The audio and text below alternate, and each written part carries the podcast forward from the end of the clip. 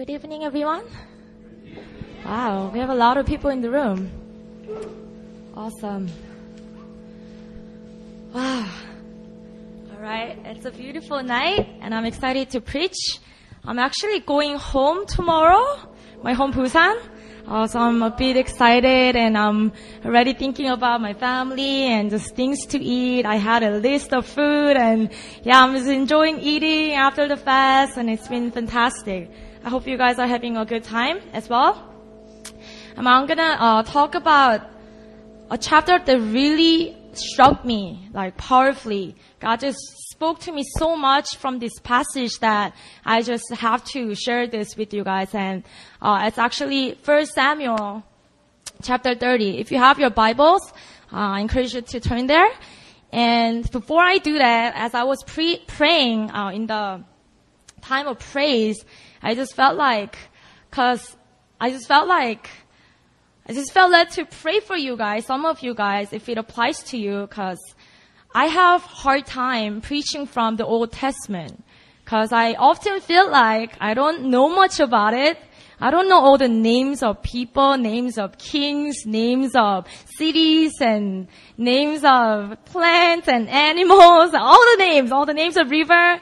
And it's just so confusing. And for some people, cause you don't really know the culture in Old Testament and stuff, you just read through, you get nothing out of it. You just read, cause it's, these are letters, but you read, but you just skip through all the names and people names and city names and you don't really get the storyline. But anyways, King David won. Good. And then you go to the next chapter. Is any of you like that? Raise your hand if you're like that.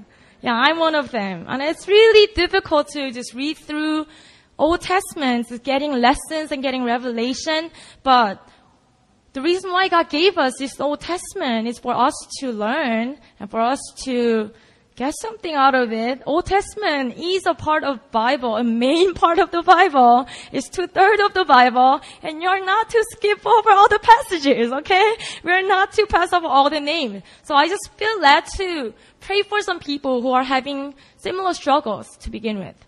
Okay, just having hard time understanding the Old Testament, getting lessons out of it, and just having hard time just understanding it, and those, all the structure and the history and things like that. If that's you, I just want you to simply raise your hand like this. Right. And just, oh yeah, everyone. everyone other than John Michael here. okay, if that's you, I want you to just raise your right hand like this, and I want you to just receive. And I'm gonna just pray for all of us, including myself. Okay? You guys ready? Father God, we just thank you for the gift of your beautiful words, God, the words of life that gives us energy and gives us wisdom and knowledge about you, God. We cherish this gift. We know that, Father, this Bible is the inspired word of you, God. So, Lord, I just pray right now, Father, for every single person that's raising their hands up high. Father, I pray that you release your wisdom and that you release your understanding about the Old Testament, Father God, the stories of kings and judges judges, the fascinating stories, oh God, our lessons. Father, let us eat it up. Let us digest it well and let us, oh Father, talk about it. Let us enjoy reading Old Testament, having fun, Father God. And Lord, I just release the wisdom and blessing upon your people. In Jesus' name we pray. Amen. Awesome. All right. I will see how this prayer works. I can see how you respond to this message, how you follow me through. Okay, I need a lot of historical backgrounds. I need to explain a lot of those. So try to keep it with me, okay? Don't get lost. You can follow through, okay? So I'm gonna talk about the King David. How many of you love King David? Oh yeah, we love King David. Uh, we love you, King David, if you're listening. And King David, I love him. I love him as a biblical character. I think he's a wonderful man of God. And he was the greatest king of the history of Israel, other than Jesus, right? So we're gonna start from 1 Samuel chapter 16. I'm gonna give you some brief background. You don't have to turn there. I'm just gonna give you like as if it's a story, okay? So, chapter 16. Here's the prophet Samuel. Samuel goes to the Jesse and looks at all the sons of his, and then he finally anointed David, the youngest, as the future king of Israel, right? You guys all know that, right? And he after he got anointed as a future king, he goes under King Saul's service as an armor bearer, right? As a, like Shidabari, he's a servant, armor bearer. It goes under, I'm sorry, it goes under the service of King Saul. And then he will play lyre, you know, when it's needed, when King Saul goes crazy, you know?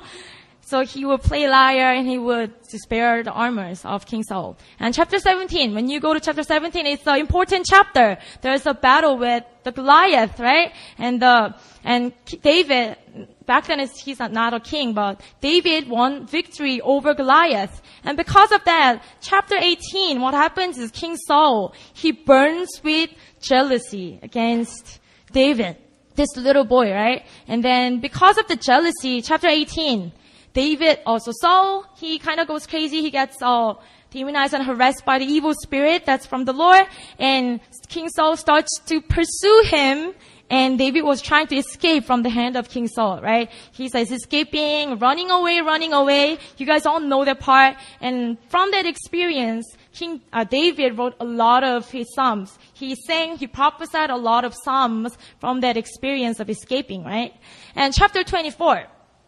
So he's been escaping, he's been running away, and David, being a righteous man of God, he spared Saul's life twice. So he had perfect chance. King David was so able to kill Saul in front of his eyes. He could have totally killed him, but he lets King Saul go. He didn't kill him. Why? Because the Lord said, don't put your hands against the Lord's anointed. King Saul, even though he's doing crazy stuff, but I've anointed him before you. So you dare, don't put your hands against him. So, in obedience, David didn't touch him. First time, chapter 24. And chapter 26, same situation. Saul was sleeping under his feet. So King, so David could have totally just stepped on him and just run away. But I would have totally done that, but David didn't do it because he was a righteous man, right? He did not touch Saul. Spared his life twice. Also, amazing man of God. And the problem is chapter 27. Alright. Guys, I want to challenge you this uh, here. So I want us to take a little pause here in the story. I just want to encourage you to read your Bible critically sometimes. So we often read the Bible lacking sober judgment because we have the prior knowledge that King Saul was a bad king. King David was a good king. You know what I'm saying? Paul was an amazing man of God. And we have just this prior knowledge from our Sunday school, right? Sunday school teacher, Saul was bad, David was good. And we just have that knowledge and we just apply that to our reading. So when you read, read the Bible, you're just overly spiritualized, spiritualizing the biblical characters that you know. Especially King David. When you read about him, it seems like all he did was righteous. You know, just believing that everything David did must have been right because he was a righteous man. You know, you know what I'm saying? Because he was a man after, right up, man after God's own heart. Because King David was a great king, but I mean, other than what he did with Bathsheba, we all know that it was bad. But other than that, we just believe that King David was a perfect man. He lived a perfect life. He was a good one, right? But I want us to look at what David did with sober judgment not knowing anything about this man David. Just one of us. Just one of the brothers who lived long time ago. I don't know how far. Long time ago. Okay? I want us to just read it with the sober judgment. David was doing well. Spared Saul's life twice. Obeying the Lord, he was doing well, running away from King Saul. But chapter 27, let's see what he says. Right after he uh, spared Saul's life, he says, Then David said in his heart, now, I shall perish one day by the hand of Saul. There is nothing better for me than that I should escape to the land of the Philistines. Then Saul will despair of seeking me any longer within the borders of Israel, and I shall escape out of his hand. That's what he thought to himself, himself. And going to the Philistines, guys, it doesn't say that in the Bible God told him to go. No. Philistines, by the way, Philistia was the enemy of the Israel, right? So if, so his logic is if he goes into the land of the enemy, Saul cannot reach me, right? it's gonna, it's gonna evoke a war, right? So Saul's gonna stop searching me if I go into the land of the enemy. That's his logic here. And David's idea, so going into the Philistines is totally whose idea? Yeah, it was David's idea. It was not the Lord's idea. And you can tell by the way he speaks, right?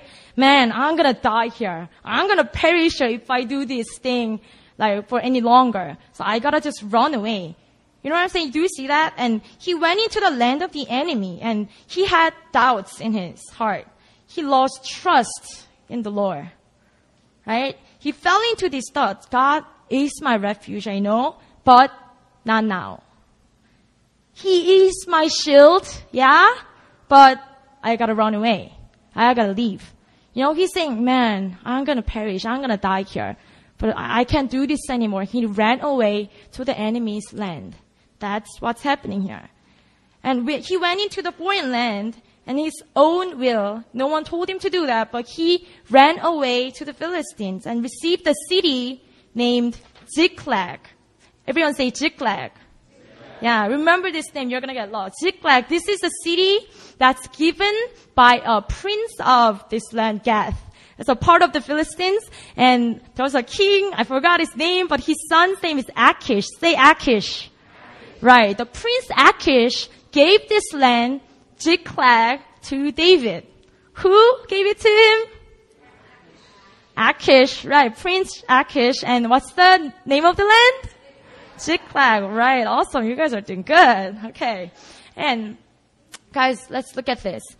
He, King David, not king, but David back then, took refuge in Ziklag. He ran away. He got his own city. He built his own refuge, right? His own city. He's safe in there, right?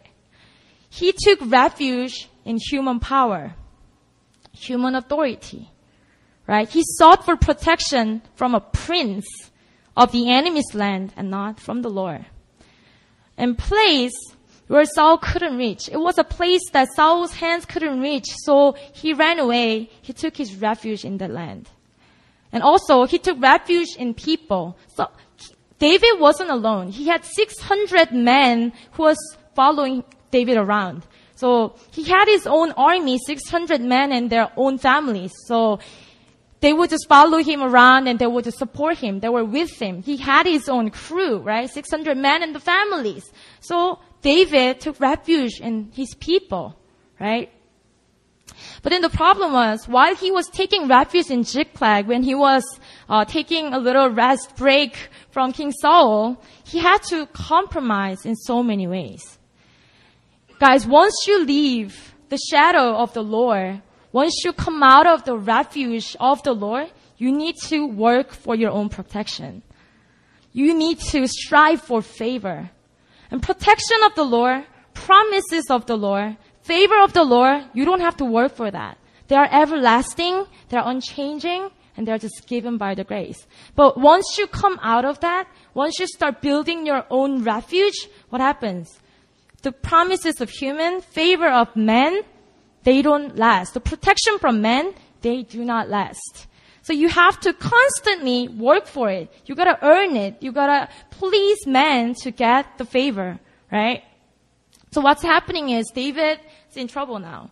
David, I believe, was also afraid of losing his own city. That Ziklag that keeps him safe, right? The, the city, the, the king's prince's favor, and the, the promise that he will protect me, he's caught in that. He's trapped now. So in that land, the favor of the leadership and city, and he didn't want to lose them. So what he had to do was he had to make raids. He had to attack the the cities and towns and villages of Judah, his own people. He had to attack them and take the plunder and give them to the enemy's, enemy's king, right? The king. So he had to do it, but he, he, you think he wanted to do it? Even though he ran away, he loved Israel. He loved his own people. So what, what's gonna be the way? But he's gotta give something to the king. He's gotta attack some cities, villages. What would he do? What would you do?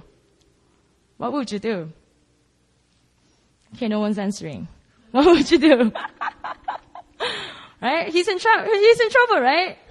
So what he did was this guys, he attacked other towns. So he made raids against towns in Philistia, the, the, the land of Philistines. He was not supposed to, but he started attacking those little towns and villages.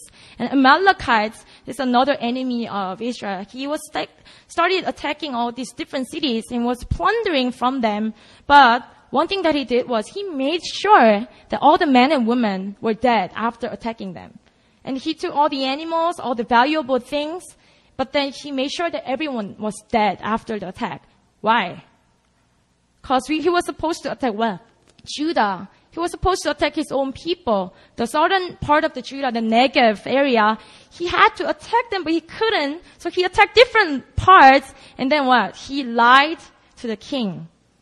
Right? He lied to the king of Gath, king of the Philistines. He had to lie that, oh, I, I, I attacked Judah. I attacked my own people. And I, I, I got these plunders and have them. So he had to lie constantly. Did you guys know that about King David?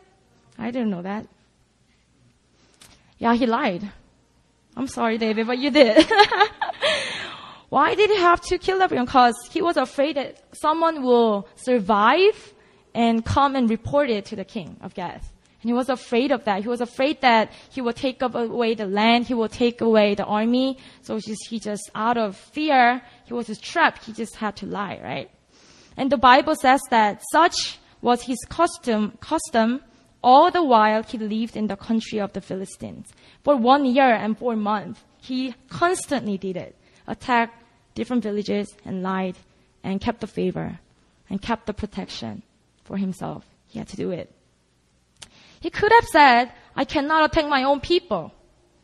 You know, if he is man of righteousness, he could have said, I will go to different land and raids and bring some plunder for you. But he just didn't. Whew. And one day, okay, this is boring part. This is battle part, part, but I hope you enjoy the battle army of God. It's a better part. All right, enjoy, okay? So when Philistines were gathered, they were gathered to the city to have a battle, big battle with the Israelites. So if think about David's situation. This nation that he's living in, they're raising a war against his own people. And he's on this army, not on the Israelites, right? And he has to fight for someone, right? He's involved in this. And David came all the way to the battle site, which takes him three days. He, he, with his 600 men, he came to the city to fight against his own people, right? He came all the way. And he didn't, he, Bible doesn't say that he said something like, I can't go on the battlefield, but I can't attack King Saul, but he didn't say anything like that. He just simply came. Right? Guys, when you build your own refuge, I'm telling you, it traps you with fear of losing them. You cannot say anything. You get trapped with fear of losing them because you built it. You gotta keep it.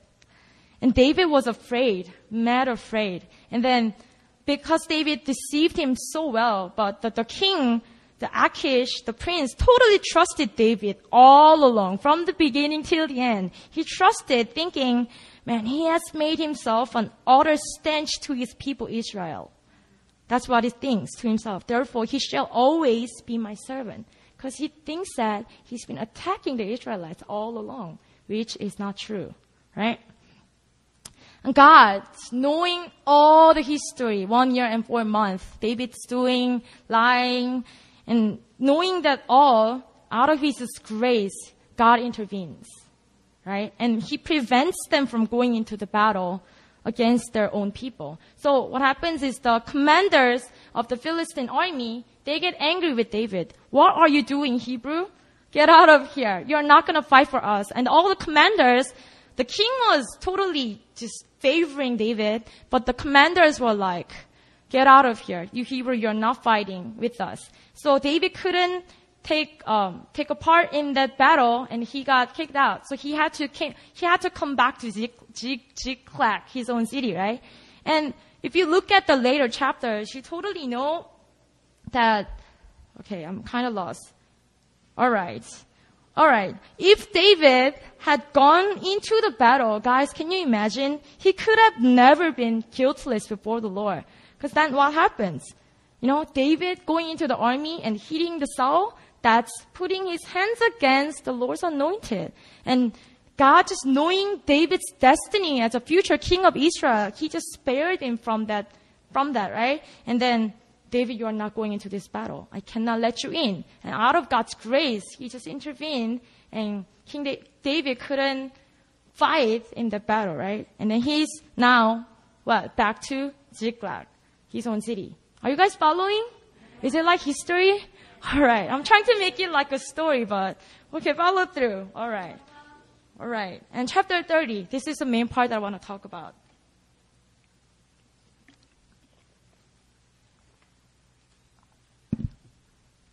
Okay, if you've been following the history, you know that now they came back to that city, Ziklag, and what's happening? There's smoke arising. There's fire.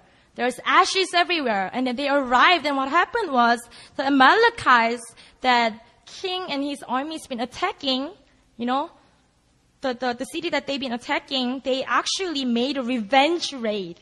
And while the army was all gone to the different city, what happened was Amalekites, they made a revenge. And they, they came in, they burned up the city, they took all the wives, they took all the kids, all the animals, all the belongings, they took everything, and then the, the, the city was just on fire, burning. And here David and 600 army, finally home, after six days of tra- travel, is utterly despised. You, you know what I'm saying? Like, where are they? It's all gone. The city David came to take refuge in you know, the Ziklag, the city of favor, was totally gone. It was burned up. It was burned. It was just ashes. And that the favor and protection from the Philistines, the king and prince and all the favor from them, it was totally gone. Cause the fact that Amalekites came to revenge that just means that someone knows about it, and then if the if the king of Philistines asks some people, he will just find out. Oh, what's been happening was David's been lying to you, blah blah blah. It's all out. Secret. There's no more secret, right? So the favor will be gone. You know, the lying and all the play, it's gone. And the people that David trusted, the 600 men of loyalty, David, we are gonna follow you. Those 600, 600 people what's, what's happening with them is they wept until they had no energy to weep together because the families are gone. Can you imagine after the, you know, after they came back and the families, all the kids are gone and just they trusted David for their prosperity, for their victory, but they just lost everything. They're all taken, right? And then after weeping, they start talking about stoning David to death. So his own men, 600 men who went through so much together, they're now about to like kill David come on, all, like, we're gonna put all the blames on you. It's your fault. We're gonna kill you. We're gonna stone you. And David just lost everything. His two wives, they're not here. They're taken captives. Their kids, they're gone. He's just utterly left alone in the burning city that he came to take refuge in. It was when the Lord had taken away everything that he had, everything that, that everything that David trusted in. He came back to take refuge in the Lord. David comes back when everything was taken away. Lord, my city's gone. Lord, my family's gone. My army is gone. The favor's gone. I'm left alone here. All I have left now is you, Lord. You know, everything's gone. It's just you. Know, if you really think about the word refuge, if you think about the people group, the refuge, the war refugees, if you really think about them, they are the people who don't have home, who don't have their own country that will protect them. They don't have people or relatives that they can rely on. They don't have anyone. That's why they come into refuge. You know what I'm saying? The reason why they're called refugees because they have no one to rely on. And that's exactly the situation that David's in. And David finally takes refuge in the Lord. And I totally see God's tactic because, guys, do you guys see God's hands just coming in, taking like everything out, like hiding it? David, David, you better come back to me. And then when David comes back, later on, God gives it back to him, right? Because cause it's interesting because when David attacked the different cities, he made sure that he killed everyone. But Amalekites, when they came to revenge, you know what, what they're gonna do? They're gonna kill everyone, right? If I'm one of the Amalekites, I'm gonna kill them, you know? But they didn't kill anyone. It says that they took everyone alive. They took, captured everyone alive, but no one was dead. So they found everyone back. How interesting is that, you know? David didn't lose anyone. How interesting, because it was a revenge. Then they gotta kill everyone, but they didn't. So I just totally see God's tactic. It's like God's wisdom to bring David back to his own arms, but not really touching anything, not really ruining or destroying him. I just see that gentleness of the Father just displayed in this. Anyways, that's a side note. But I counted, so I read through the Psalms preparing for this message, and I, I, I got some help from the Bible Gateway too, but anyways, I counted all the verses that says, take refuge in Him, take refuge in the Lord. Blessed are those who take refuge. All the take refuge in blah blah passages. I counted it all, and I found 24 or 25. I forgot the number, but 24 or 25 references in the Psalm alone. That's a lot, guys. Be surprised. Wow. Wow. That's a lot, right? The reason why King David keeps on writing about it is he has done the other thing. Do you guys get it? So let me read some of the Psalms. It's beautiful verses, beautiful poems and pro- prophecies to us. And listen to this. Be merciful to me, O God. Be merciful to me. For in you my soul takes refuge. In the shadow of your wings I will take refuge. Till the storms of destruction pass by. Psalm 57 1. Another one. It is better to take refuge in the Lord than to trust in men. It is better to take refuge in the Lord than to trust in princes. Psalm 118, 8 to 9. Do you guys understand the meaning of it now? He has done that before. He put his trust in a prince of a nation. Didn't work. He has trusted his own army. Didn't work. He has trusted in his own city. It didn't work. Right? So he's done that before. So the King David, when he sang these psalms in the temple of God, in the tabernacle of David, whatever, you know, they're like the testimonies, like with tears. He would just play lyre. He would be singing these beautiful psalms and it's his life testimony. He's just saying, man, I've done that before. That's no good, people. Don't do that. Don't take refuge in anything else but the Lord. It's just him telling us, yo, I, I, I did it, but it wasn't good, so don't do it. It's like a testimony. It's, he's just telling us his life story, right? And in that moment, let's go back to the story, chapter 30. So people are about to stone David. David, come here. We're gonna stone you to death. You made, you caused all this. We're not gonna follow you anymore. Come here. In that situation, what does David do? Let's look at that. Bible says, David strengthened himself in the Lord, his God. That's the first thing that he did. You know, you can tell that he's been somewhat distant from the Lord for one and four months, deceiving the king. I'm sure that he was in a lot of distress, you know, he's deceiving the king, but he's got to keep the city and a lot of, I guess, stress. And but in that, even in that, when he comes back to the Lord, he does it very quickly. Like, he doesn't hesitate. He quickly repents, no self-pity party. He just quickly comes back to the Lord. And I've seen so many people, they kinda come distant from the Lord for like a period of time. And when they go back to the Lord, it's such a long journey. Like, do I deserve that? Does God love me? Does he, is he gonna accept me again? Am I loved? Is it, you know, am I saved? Like, oh, like you're doubting their salvation. It just takes so long. And I don't know if I can go pray. I don't know if you can even praise. Will God accept it? Am I worthy? And all those pity party. But you don't have to do that. Because let me tell you that you don't have to do that. There's so many people are hesitant before they go back to the Lord. They're so hesitant. They're so scared. Are you going to accept me again? Can I go back to you? But rise back up. Look at what David did. Strengthened himself in the Lord. He's God. You know, strengthen himself. He's God. In, the Lord, He's God. And that's what we are supposed to do. We gotta rise back up quickly. Gather yourself and go back to the Lord. That's what you gotta do. Mm. And then know that His love never fails. His love never leaves you and nothing can separate you. You are His beloved possession. And no matter what you do, it cannot separate you from the love of the Lord. So He's just waiting there, right? So many people, you know, do not struggle with that. You can rise back up, run to Him right away. You can do that. And the next thing that he did was this. David said to Abiathar, I don't know how to pronounce his name, but Abiathar, the priest, bring me the ephod. Ephod? Ephod? Ephod. Good.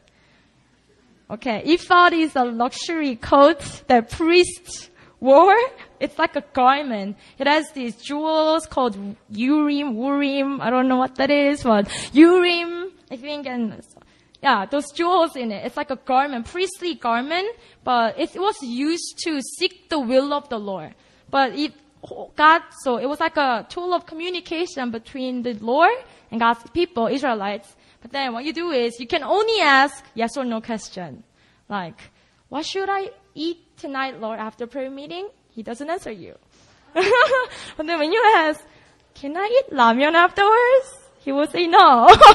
it's like yes or no question. It's a tool of communication. So God answers your yes or no question. That's how Israelites found out the Lord's will. So David said, yo, bring me the ephod. Bring me the ephod. And if you, hey, hey, come now. and the reason why is he wanted to pray. You know, ephod is a way of communication. We don't have the luxury coats, but what do we have? We have prayer, right? So what he did was, he took, if, okay, let me word it right. If you decide to take refuge in Him, you pray. You seek the Lord. You inquire of the Lord. That's the sign of expression. That's the expression of your trust and faith to the Lord. You go pray. You inquire of the Lord. That's what you do. You ask and you wait and you talk to Him. You hear His voice. That's what you do. It's an indication of David's return to totally relying on him. God, I need your answer. We must pray if you are truly gonna trust in the Lord. If you are gonna take refuge in Him, we gotta pray, guys. That's what David did. Bring me an ephod and let me inquire of the Lord. Let me talk to Him. And the Lord answers faithfully. He didn't say, I'm not telling you. You've been far away from me for one and four months. He didn't say that. He said, all right, here's the answer. He answered gently and faithfully. The Lord answered, regardless of David's mistake that he made. He answered faithfully and God tells him to go pursue them and take everything back that's been taken. And David and his 600 men, they're after the Amalekites now. They're like running after them to take their wives back and the keys back. You know, they're tired, but they gotta go. Their families are gone, right? But on the way, they are on the way to pursue them, but they're, they're really tired, right? They just came back from the three day trip, walking trip, right? And 200 men on the way, they're too exhausted to move forward. So they say, oh, we're gonna drop here sorry, we can't go anymore. Can you imagine as a captain of the army, one third of your army, one third, 200 out of 600, they say, I'm sorry, but I'm so tired, I cannot go. Are you gonna let them stay? One third of your army. And it's a, it's a battle time. It's not like a second world war. It's not like that. It's like a men fight. You fight one on one. There's like arrows and the swords and stuff, but you fight like fist fight. You fight one on one. There's no such a thing like tank or missiles. Like there's nothing like that. So it's like men fight, right? So the number of the army, Fist fight. I'm sorry. men fight? I don't know, man. So in those days, the number of the army is very important. That's why in the in the accounts of the battles, there's a number of the army always written because it means a lot. Because you, if you have more people, you have more strength. There's more possibility for you to win the battle, right? So it really matters. And there are like one third of the army is like, oh no, we can't go. You go, you go. We're gonna stay here. Just keep the, you know, bags and stuff. Like, what are you saying? Like, if I was David, man, we gotta go. Like, we gotta win. We gotta take our families back. But in this situation, they're just so tired, so they can't go, right? Come on. And David, what does he do? He just let them stay there. Okay, guys, you keep the bag here. We're gonna be back. And he just goes into the battle with 400 men. David, you crazy? Yeah? Now, finally, David shows that he's trusting in the Lord, not in the manpower. Do you see the turnaround? He now trusts in the, not, he doesn't trust in the n- number of the army, but he trusts in the promise of the Lord. Cause the Lord said, yes, go, I will give you the victory. Now he trusts in that, he, he just go for it, right? And he knows that it's the help of the Lord that will lead them vic- to the victory not the number of the men. So he just went forth with 400 men. It's not many. And verse 16 to 20.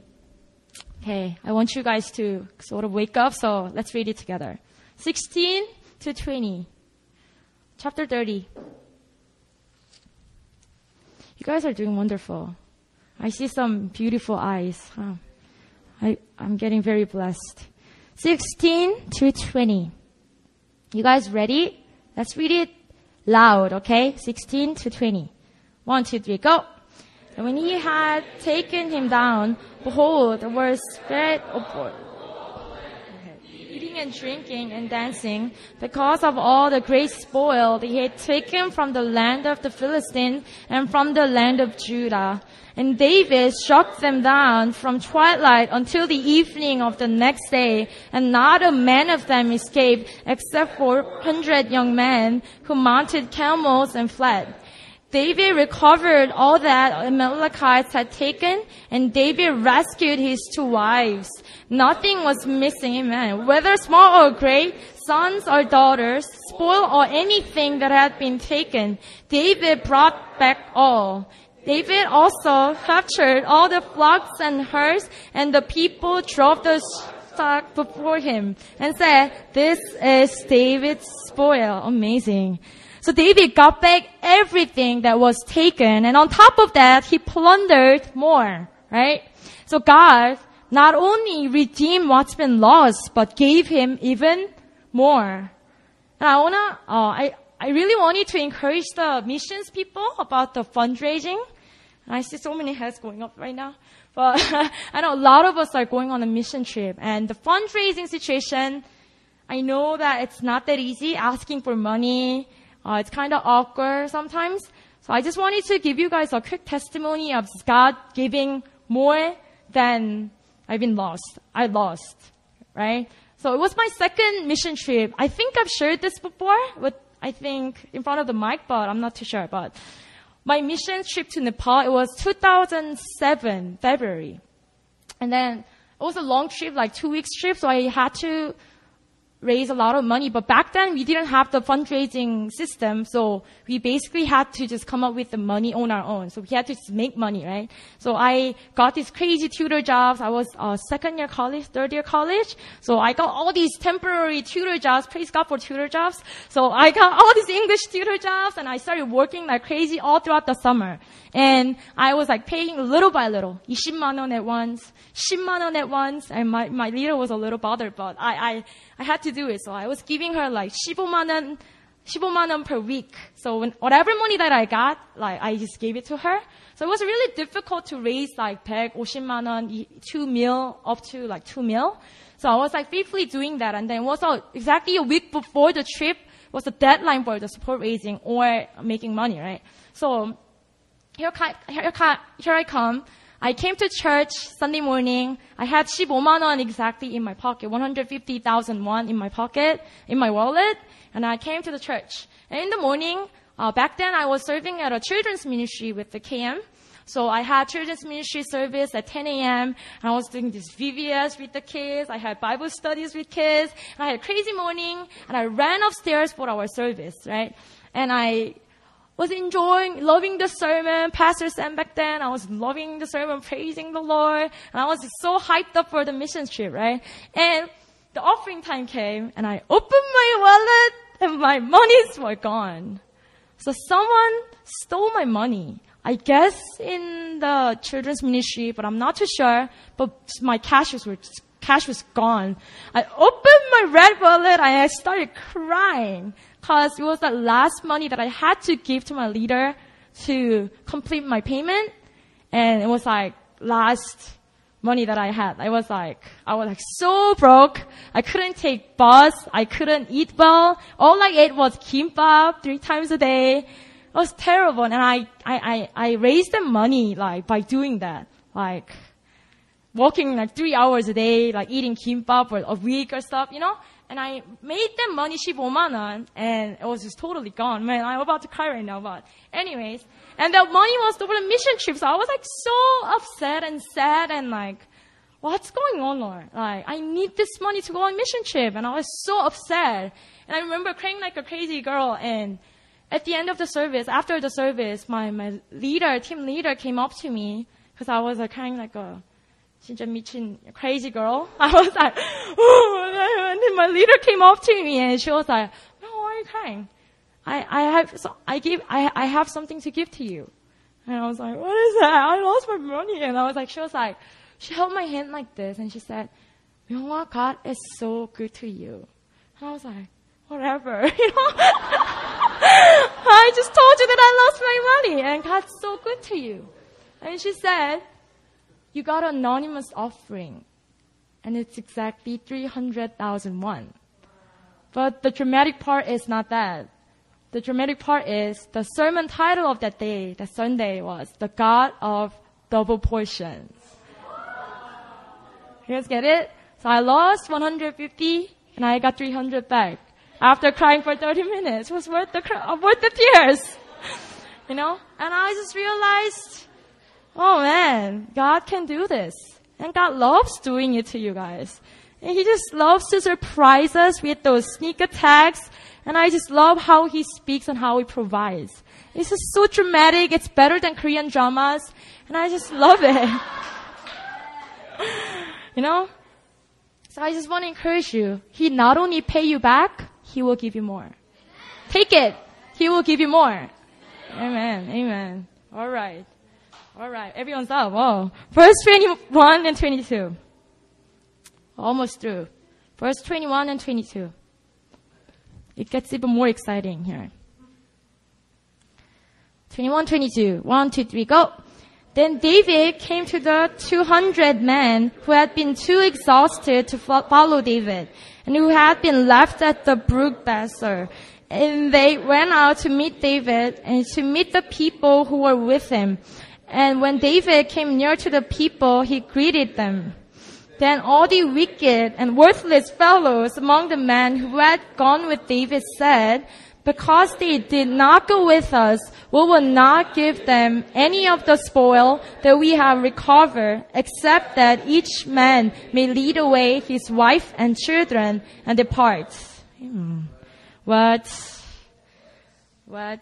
But can you guys kind of like associate with it, I can totally, cause when I was younger, I would, alright, I would, I gotta keep it short, but I would make a contract with my parents whenever the exam period comes. So whenever we had like midterms and finals, I was pretty a good student, so I studied a lot, but then I always needed some sort of reward, like in front of my eyes. Oma, like mom, if I, if I get the if I become the first, top student in my school among my graders, can you do that for me? Like, can you buy that for me? Can you send me to Seoul to see like GOD or something like that? You know, or, or that kind of like contract. No, back then GOD was the best. Anyways, I always made those contracts with my par- my parents, and they would just drive me to study mad hard. And I would just get the top student, right? And without that, it wouldn't really drive me to study, so I would just do whatever and just, you know, you know? So I always had the contract with my parents, but whenever I got my reward, my, my brother would come along and he would get something, though he didn't do well in school. And that would just drive me crazy. It would just nullify the, the worth of my reward that I just got. You know, you guys, you guys understand me? It was just injustice. He didn't study. it was injustice. When I was studying overnight, he was playing games and he gets a terrible score. I get like a hundred, you know, full score. And then I get my reward, but he would get something similar. Like he would always get something. What an injustice! And I was like so upset. And I would just throw things like that I just got. Like it doesn't mean anything. Like he got the same thing. And then why did I study? And I was like so upset, right? Do you guys have that kind of experience? Like even birthday gifts. When your brother, whose birthday is not on that day, when he gets something along with me, my birthday gift wouldn't mean much. You know what I'm saying? Like it's an injustice. In Man, in college, oh man, I gotta mention this because the World Cup.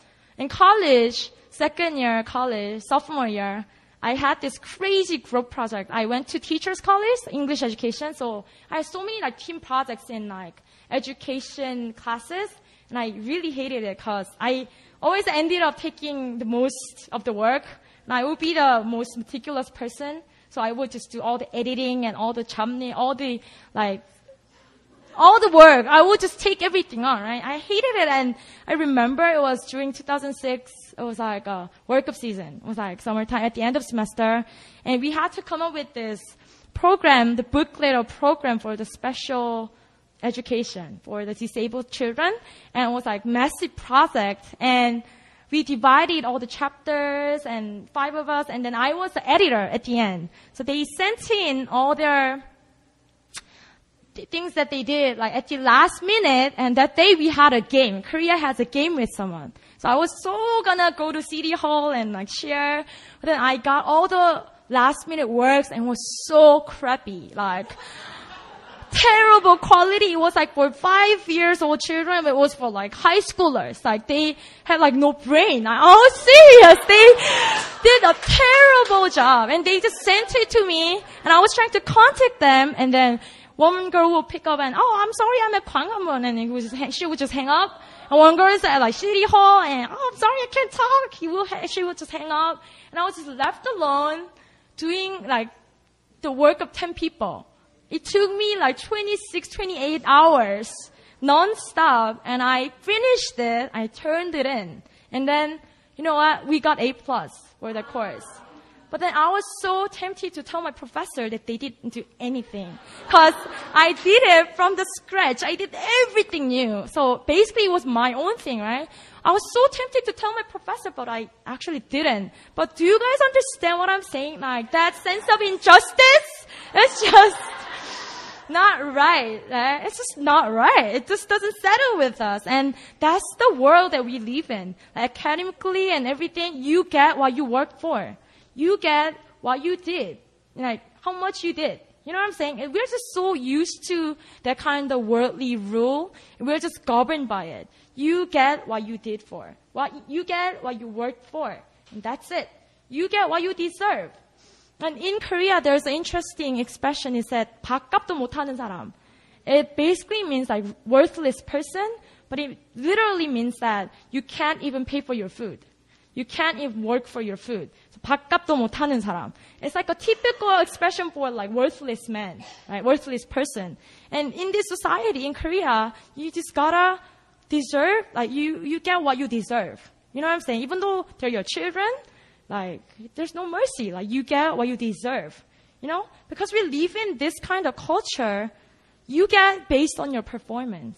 You know? That's what's fair in our eyes. That's what's just that's what's just right in our eyes. But in that sense, if you look at the Lord in that eyes, God is so unfair.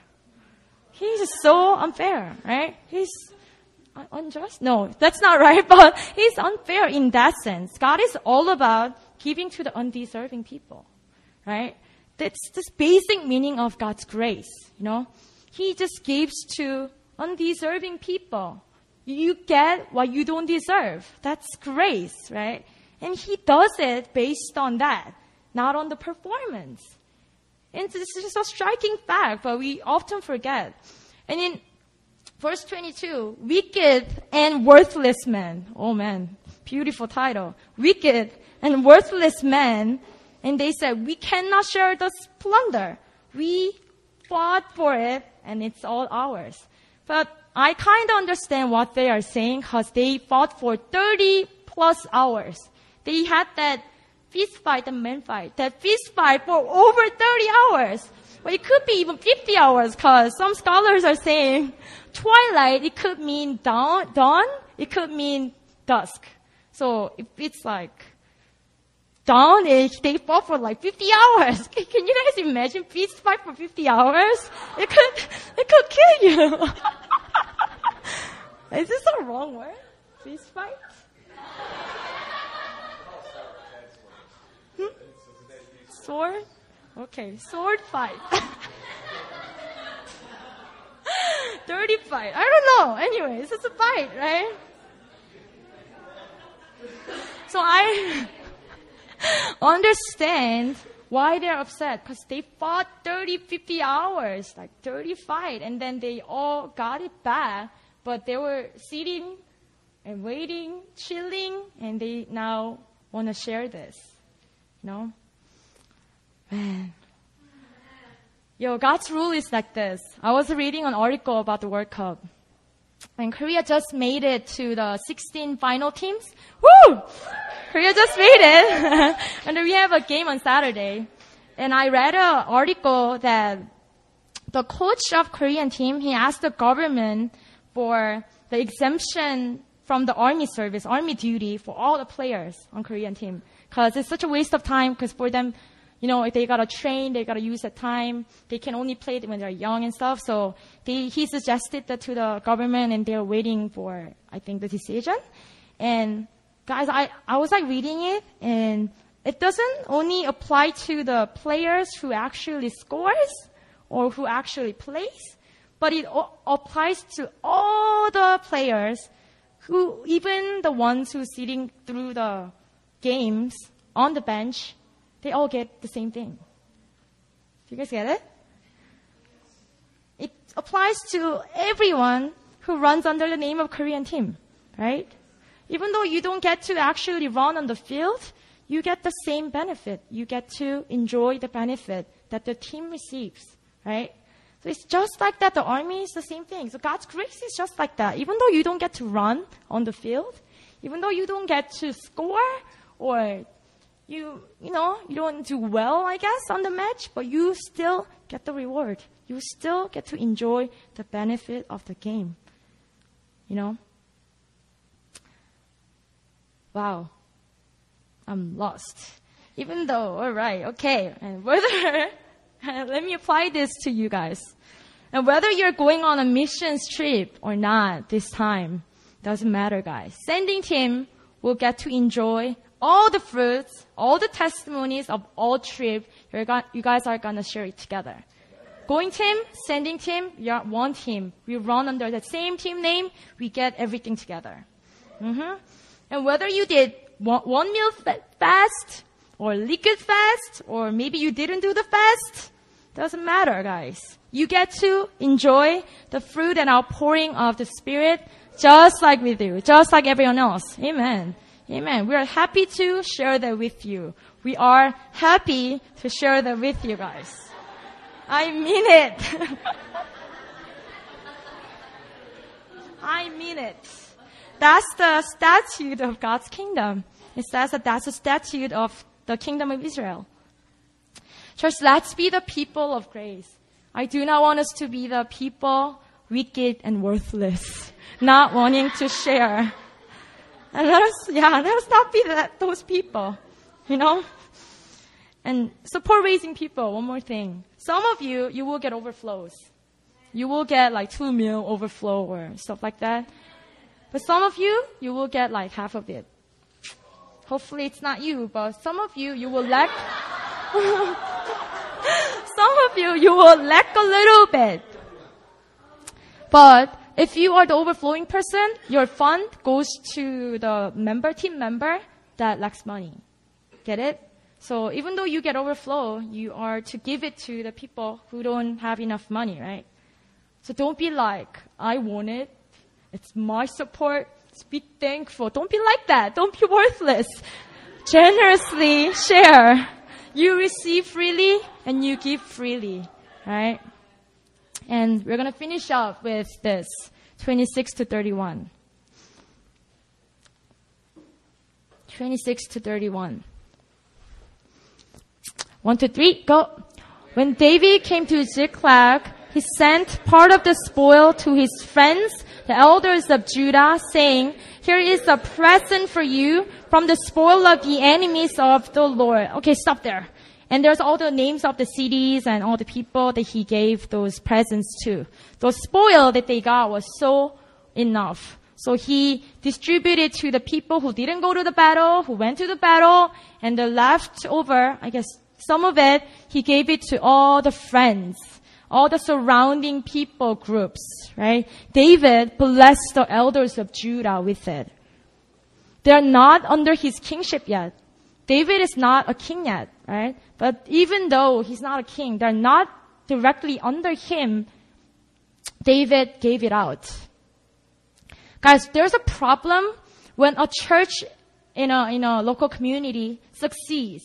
It goes really well. But there's a problem where that, when that church is succeeding, but other churches surrounding them is dying. Have you guys seen that kind of community? One church is thriving and other churches are all dying and drying up there is a problem in the city, in the community, right? When a local church succeeds, other churches in the area should succeed along. When Jubilee gets blessed, we also get to enjoy the blessing. When OEM flourishes in wisdom, we also get to eat it up along with them. When burning lamp gets all crazy with the fire, we get to go and get some fire too.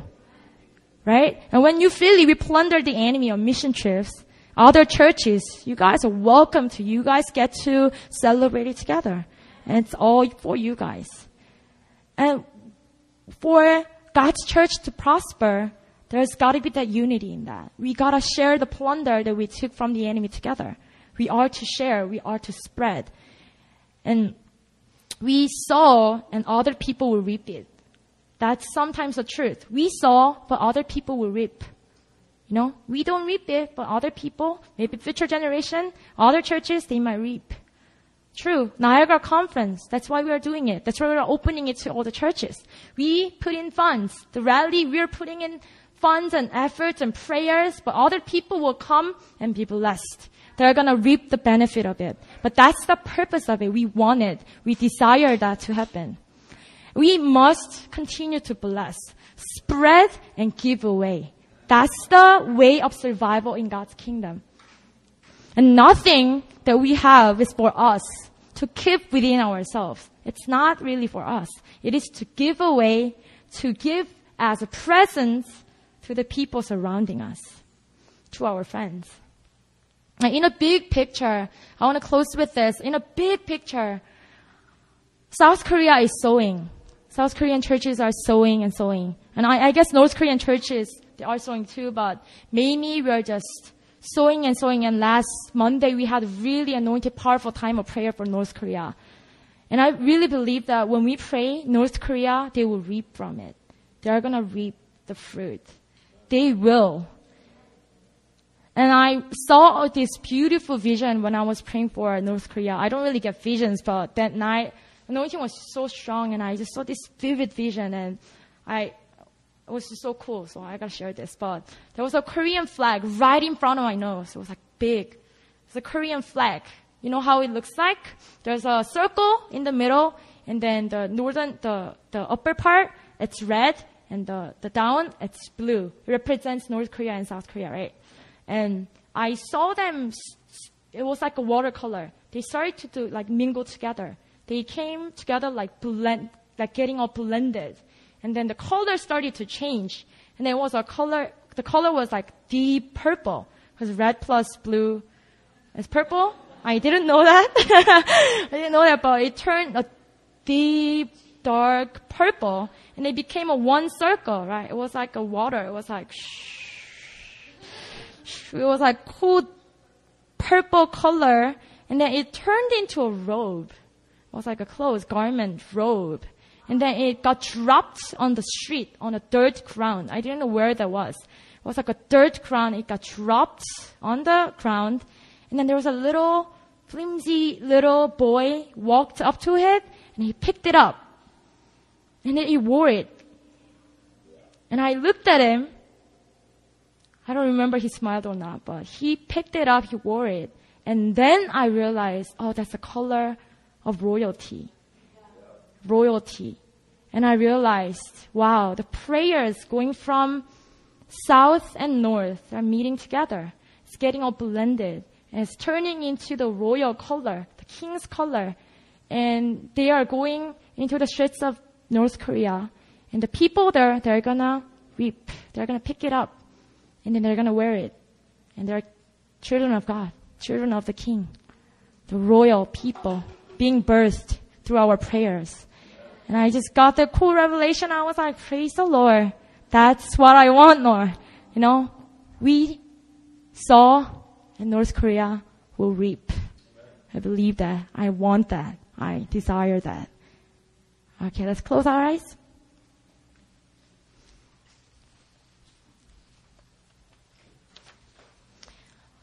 Uh, I want us to just quickly respond with short prayers to the Lord. Just saying that simply two things. Telling Him that, Lord, I take refuge in you.